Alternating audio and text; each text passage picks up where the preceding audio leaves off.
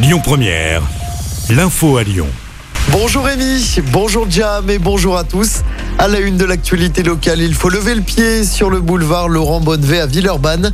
À partir d'aujourd'hui, la vitesse est limitée à 50 km heure le long du parc de la Fessine, entre le périphérique et le quai Charles de Gaulle. Cette portion était initialement limitée à 70. Dans l'actualité à Lyon, le cours Lafayette est désormais fermé pour 4 mois en raison de travaux. Depuis ce matin, les voitures ne peuvent plus emprunter l'axe entre la Runée et le boulevard Jules Favre. L'axe sera donc fermé jusqu'en février prochain. Des déviations sont mises en place.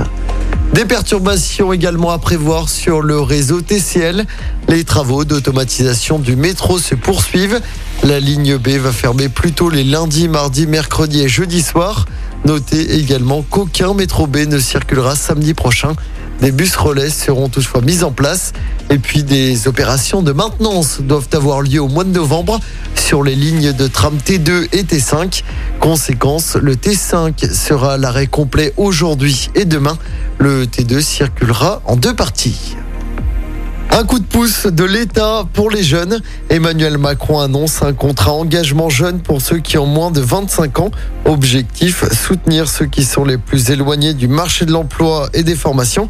Il a donc annoncé 500 euros par mois en échange d'une formation de 15 à 20 heures par semaine. Et ce dispositif sera lancé le 1er mars prochain. L'actualité du jour, c'est également le procès des attentats de Paris.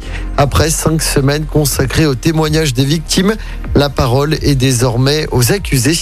Salah Abdeslam et 13 autres personnes présentes dans le box à ses côtés vont parler à partir d'aujourd'hui et pour toute la semaine.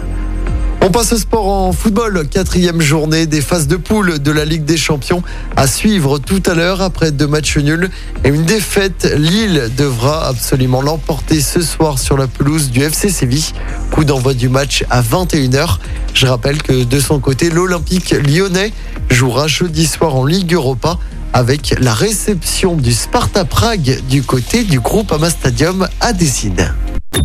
Écoutez votre radio Lyon Première en direct sur l'application Lyon Première, lyonpremière.fr et bien sûr à Lyon sur 90.2 FM et en DAB+. Lyon Première